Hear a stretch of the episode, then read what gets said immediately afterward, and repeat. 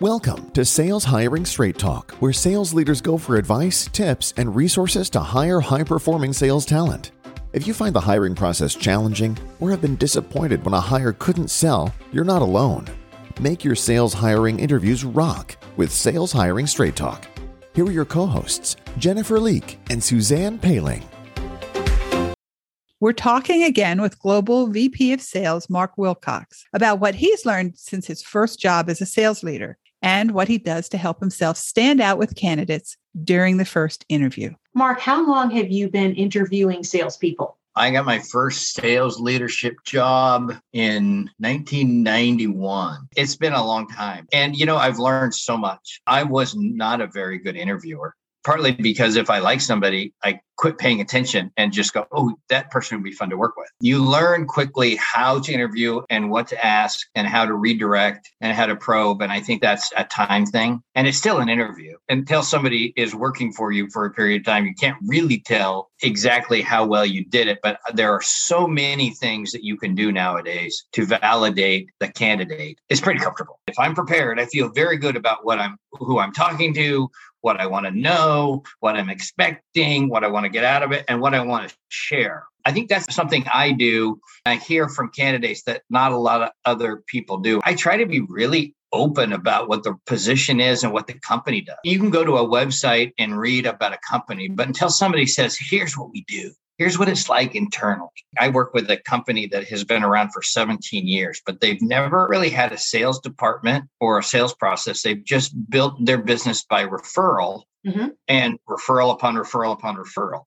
And so I work for a company that is technically a 10 year, 17 year old company that acts like a startup.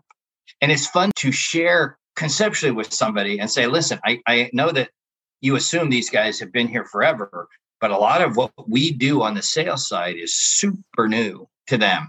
And it's not necessarily comfortable and it's not necessarily common knowledge. So there is something to being able to position that differently than you might with a long-standing organization, corporation. You said that candidates have a lot of interviews and uh, opportunities. And so to stand out, you know, with that candidate experience, the thing I just heard you say that I thought that was great was that when you're comfortable, then that is going to contribute to the candidate experience too. And you, you get comfortable by the research, knowing what you're going to say. So your comfort level would also contribute to the candidate experience, would you say?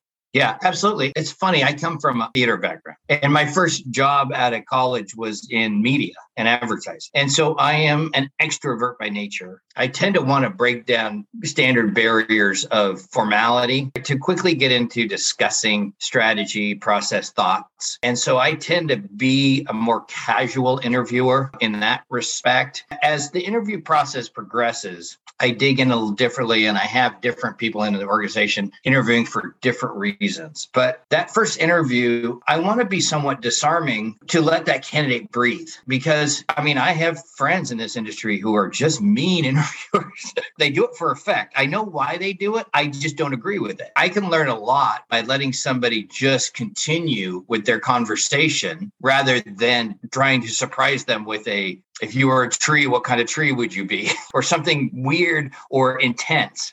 Intense will come and scrutiny will come, but I'm trying to figure out who this person is from a not only a skill set, but a personality type. Culture is big deal. It's got to be collaborative. Mm-hmm. I got to know that somebody is welcoming with others and can work with others as opposed to think that they're better than others or they don't need others, that kind of. So you had talked about your experience starting in 1991 and I was curious to know in all these years that you've been interviewing people, what do you think has changed?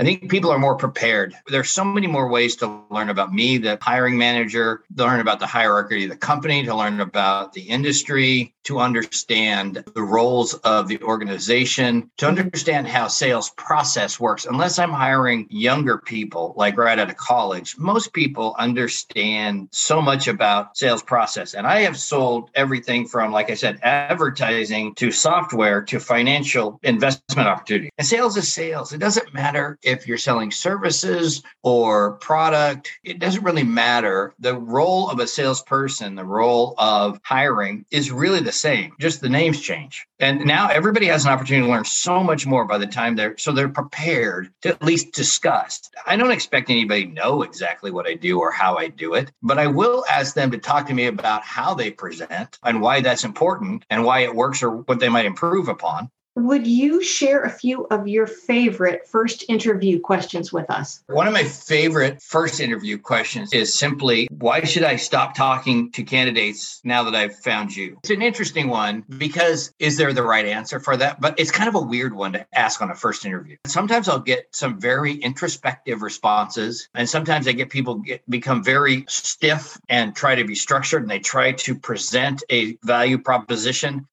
sales is interesting. You could have a great relationship with a prospect and they had a bad day and you get them on the phone and they don't want to talk to you or they hang up on you or they don't respond to you. And how do you deal with that? Everything is different. So that's one of them. The other question that I love to ask is tell me a success story that isn't related to money, that isn't related to a big sale or a big commission check tell me something that is a powerful success story for you. It doesn't have to do with one of those two factors. Sometimes I get personal stories and sometimes I get interpersonal relationship stories at work. That tells me a lot about their collaboration and their communication and that kind of thing. I had a mentor once who gave me three pages of questions to ask in an interview. And a lot of them were standard, but some of them were completely out of the blue. There was one question that I didn't understand for a long time, but it's the same kind of thing. He used to ask, what was your favorite topic in college that had nothing to do with your major and why? Because then people tend to calm down emotionally. You see a change because now they're not talking about why their skill set meets your requirements they're saying, Oh, you want to know a little bit about me. And so the idea of that was to kind of just get people to open up. For me, that's what it's about. I tend to spend the first 15 minutes on an interview, probably doing most of the talking. And then I start listening. But I want people to know that I have all this information I want them to absorb for a minute. Then I want them to react to it. And I kind of tell them that up front. Let me give you a background